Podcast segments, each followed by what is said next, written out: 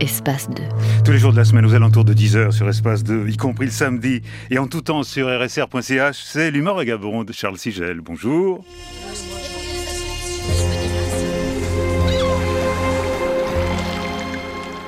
Puisque c'est l'année Rousseau, tricentenaire de sa naissance oblige, nous allons essayer de brosser son portrait. Comme il y a beaucoup de choses à dire sur Jean-Jacques, nous allons lui consacrer deux semaines. Thank you.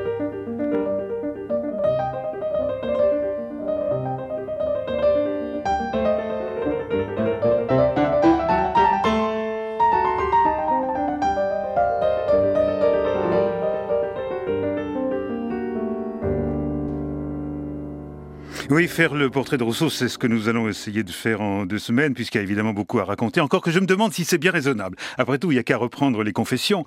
Voici le seul portrait d'homme peint exactement d'après nature et dans toute sa vérité, dit-il en préambule à ces douze chapitres, où il invente en somme l'autobiographie. Et bien évidemment, depuis plus de deux siècles, le livre a été achevé en 1770. On s'est attaché à débusquer ce que Rousseau avait caché, ce qu'il avait arrangé, ce qu'il avait déformé. Il reste que nous avons tout de même le sentiment de bien le connaître, cet homme et en même temps de nous heurter à toute une série de masques qu'il a adoptés. On a à la fois de l'attachement pour lui, à cause de ses faiblesses, à cause de ses aveux. C'est un grand spécialiste de l'aveu. Il en use et il en abuse pour se faire aimer.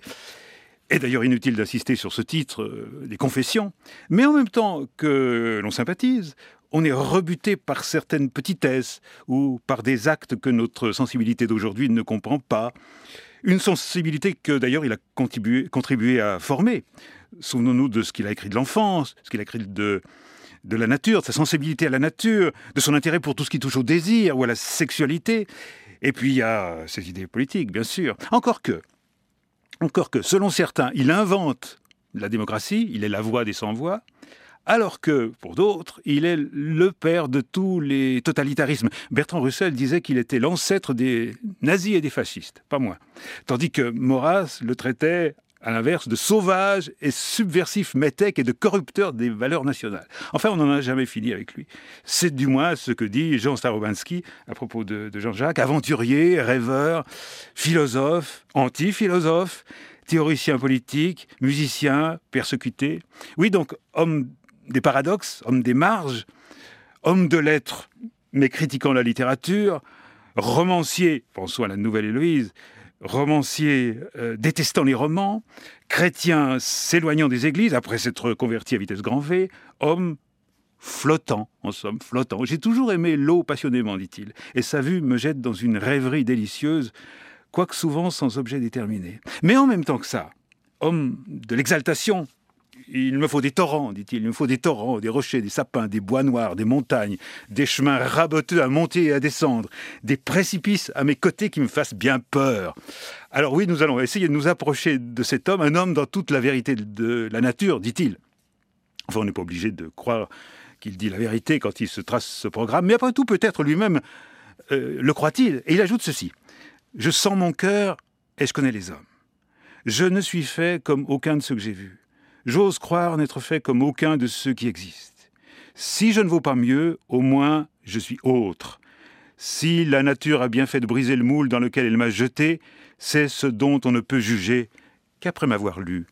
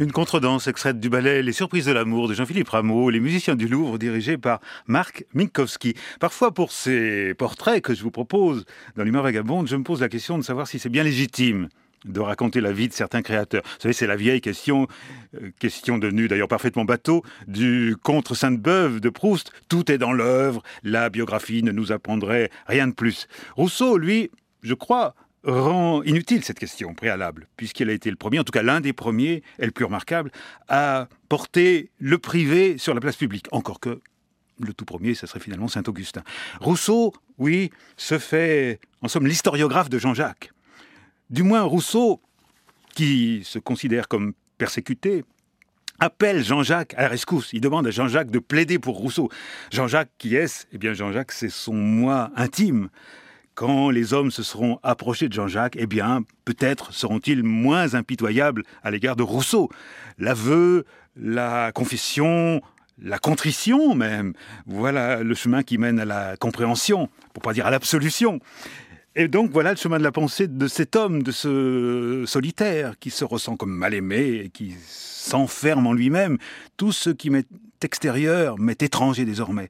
Je n'ai plus en ce monde ni prochain, ni semblable, ni frère, dit-il à la fin de sa vie. Et c'est un rappel un peu littéraire de Montaigne, vous savez, qui parlait à un, invisible lecteur, mon semblable, mon frère. Alors oui, donc, disons qu'on peut, disons qu'on peut raconter Rousseau.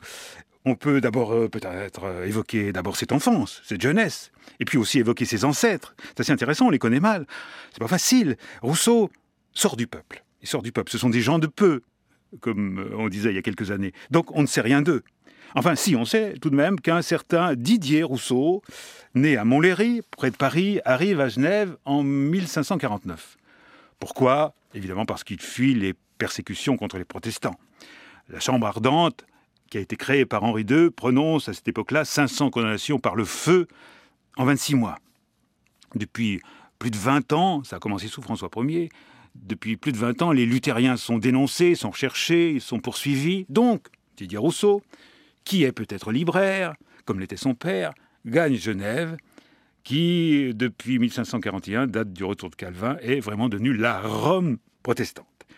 Et cet homme se réfugie là, dans cet îlot républicain et protestant où les libertés publiques sont garanties.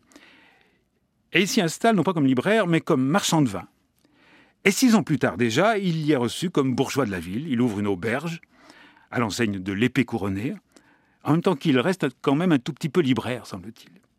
Il vit là, tranquillement, 40 années, sans histoire, et il laisse un fils, se dit Rousseau, qui va exercer le métier de tanneur.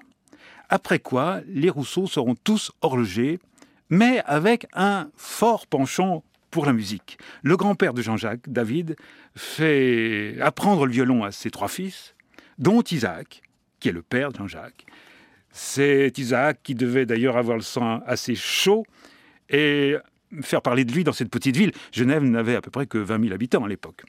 Alors on signale une rixe avec des Anglais, et puis plus tard un duel, d'ailleurs toujours avec un Anglais. Donc querelleur, cet Isaac.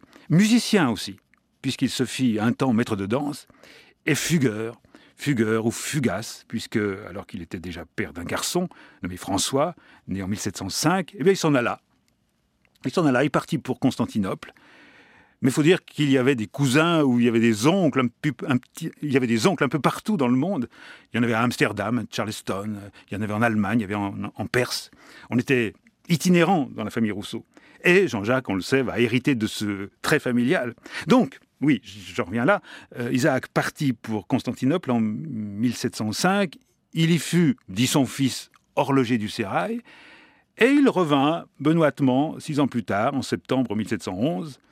Et Jean-Jacques fut le fruit des retrouvailles de ses parents, puisqu'il naquit un petit peu plus de neuf mois plus tard. On dit que sa mère, s'appelait Suzanne, était belle, elle était libre, elle était joyeuse, elle était volontaire, elle était courtisée, mais elle restait vertueuse. En fait, Rousseau ne la connut pas, puisqu'elle mourut quelques jours après sa naissance. Elle aimait tendrement son mari. Là, c'est lui qui parle. Elle aimait tendrement son mari. Elle le pressa de revenir. Il quitta tout et revint. Je fus le triste fruit de ce retour. Dix mois après, je naquis, infirme et malade. Je coûtai la vie à ma mère, et ma naissance fut le premier de mes malheurs.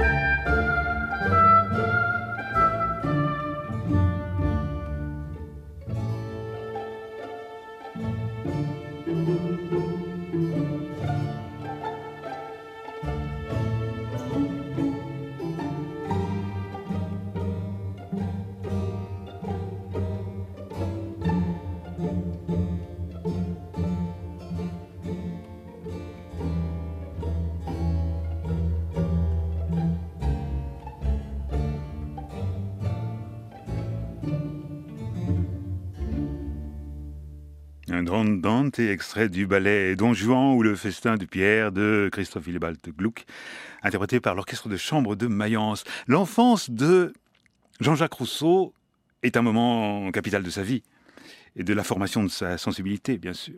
Il existe des dessins touchants qui représentent ce petit garçon faisant la lecture à son père, lequel est penché sur son établi d'horloger. Je le vois encore, vivant du travail de ses mains et nourrissant son âme des vérités les plus sublimes. Les mains et l'âme, je cite pas. Je vois Tacite, Plutarque et Grotius mêlés devant lui avec les instruments de son métier. Là, on croirait franchement une planche de l'encyclopédie. Je vois à ses côtés un fils chéri recevant avec trop peu de fruits de tendres instructions du meilleur des pères. Et là, on, on croirait vraiment, franchement, un tableau de Greuze. Il faut imaginer aussi du silence, du silence entre père et fils. Tout le poids de ce qu'on n'arrive pas à dire, à se dire. Je n'ai pas su comment mon père supporta cette perte, mais je sais qu'il ne s'en consola jamais. Et, Rousseau note, Jean-Jacques note dans ses confessions, quand il me disait Jean-Jacques, parlons de ta mère, je lui disais Eh bien, mon père, nous allons donc pleurer. Et ce seul mot lui tirait déjà des larmes. Ah, disait-il en gémissant, rends-la-moi, console-moi d'elle, remplis le vide qu'elle a laissé dans mon âme. T'aimerais-je ainsi si tu n'étais que mon fils? Tout ça se passe au numéro 73 de la rue de Coutances, dans le quartier de Saint-Gervais. C'est le faubourg populaire et ouvrier de Genève. Et Rousseau brosse, il a besoin de brosser de ses dix premières années un tableau paradisiaque. Seul divertissement à une vie de travail, de labeur, la lecture donc, et puis la chasse. Ma mère avait laissé des romans Autrement dit, traduction, le goût des lectures sérieuses, Plutarque, Fontenelle, Bossuet, vient du père, alors que la mère a laissé en partage le goût du romanesque. Ma mère avait laissé des romans. Nous lisions tour à tour sans relâche et passions les nuits à cette occupation. Quelquefois, mon père, entendant les hirondelles, disait tout honteux Allons nous coucher, je suis plus enfant que toi. Autrement dit, traduction à nouveau, ce père est un frère. Et il est aussi la figure de la sagesse, de l'enthousiasme, de l'accord avec la nature, je me souviendrai des battements de cœur qu'éprouvait mon père au vol de la première perdrix. Dit le fils. Et ce fils évoque donc son père arpentant la campagne genevoise, où il y avait très peu de villages, c'était donc la nature intacte, où donc, oui, marchant avec son chien et son fusil, ce père éprouvait des transports de joie quand il trouvait le lièvre qu'il avait cherché tout le jour. C'est le bonheur, c'est l'apprentissage par l'exemple de la vertu, quelque penchant qu'on ait vers le vice, il est difficile qu'une éducation dont le cœur se mêle reste perdue pour toujours. Toujours citation, évidemment. À vrai dire, tout ça semble embelli, enjolivé, volontairement ou non. Suzanne Bernard, la mère, s'était mariée fort tard, à l'âge de 31 ans. Auparavant, elle avait été fort courtisée, jusqu'à être convoquée par le consistoire qui veillait sur la vertu des citoyens de Genève, non pas que quiconque voulait devenir Genevois devait prêter serment de vivre selon la sainte réformation évangélique, Voltaire disait on y calcule et jamais on y rit, à propos de Genève. Et Stendhal, en 1811, dirait que la ville a l'air d'une prison tenue très proprement, d'un silence et d'une tristesse dont je n'ai vu d'exemple nulle part. Fin de citation. Les Bernards sont d'une extraction un peu plus confortable que les Rousseau. On signale des pasteurs, de riches marchands drapiers. Mais enfin, Jacques, le père de Suzanne, semble avoir été un rude cavaleur, sommant des enfants ici et là, et condamné souvent à des amendes par le consistoire. Jean-Jacques ne sut jamais qu'il avait eu un grand-père aussi peu vertueux. En fait, il y a des blancs, il y a de pieux oublis dans le roman de la famille, le roman familial. Mais enfin, il, donc, il naquit dans la ville haute, dans la Grand Rue, tout près de Saint-Pierre et d'Hôtel de Ville, et très vite, le père dut émigrer vers Saint-Gervais. C'était un déplacement, mais socialement, c'était un déclassement. On passait de l'autre côté du Rhône, en fait, on changeait de monde. Et après la mort de la mère, ce fut une tante qui était la sœur du père, qui s'appelait Suzanne Rousseau, une autre Suzanne, qui fut euh, celle qui allait tenir le ménage. Il y avait deux garçons, je vous l'ai dit. Il y avait François, qui poursuivait euh, son apprentissage d'horloger, tant bien que mal. François qui était un, indiscipliné, à tel point que le père le fit euh, placer pendant un temps, alors qu'il avait 12 ans, dans une maison de correction. Alors que Jean-Jacques, lui, était beaucoup plus calme, il était moins sanguin. C'était un enfant fragile, qui était affecté d'une incommodité, dit-il. C'est son mot. Dont il allait souffrir toute sa vie. Et sans doute que cette incommodité, c'était une, malformation congénitale de la vessie, ou de l'urètre. Et c'était la cause d'une rétention d'urine presque continuelle, semble-t-il. Ou dit-il, du moins. À vrai dire, on ne sait pas trop. On sait pas trop. Mais on ne s'est pas privé d'établir un lien entre cette incommodité, toujours entre guillemets, et toutes les particularités de la sexualité de Rousseau. Exhibitionnisme, euh, masochisme, onanisme, une incommodité qui pouvait euh, entraîner l'impuissance et aussi un empoisonnement par l'urémie, etc. Mais enfin là, on est tout à fait dans l'hypothèse, puisqu'on n'a pas, évidemment, d'expertise médicale sur laquelle s'appuyer. Donc les deux fils, la tante Suzon et ce père querelleur, et, semble-t-il, lié, ce père, à tout un groupe d'agitateurs radicaux qui sont ses voisins à Saint-Gervais. Dans les années 1717-18, Genève a été secouée par des troubles contre le parti patricien. La ségrégation en classe est très sensible, et non seulement géographique, euh, dans la ville. Et donc le père, nous sommes en 1622, tire l'épée contre un certain Pierre Gauthier, à la suite, semble-t-il, d'une histoire de chasse, Isaac a foulé le pré de Gauthier et ça a dégénéré. Toujours est-il qu'il est convoqué par la justice, qu'il refuse de se présenter, qu'il est condamné à trois mois de prison et 50 écus d'amende et qu'il s'enfuit. Tout bonnement. Le père quitte Genève.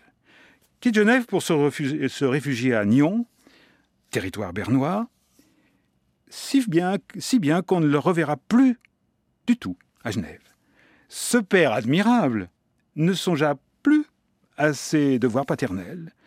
François le frère, peu après, disparut en Allemagne, on n'entendit plus jamais parler de lui, et Jean-Jacques fut placé en pension à Bossé, au pied du Salève, chez le pasteur Lambercier, en même temps que son cousin Abraham Bernard.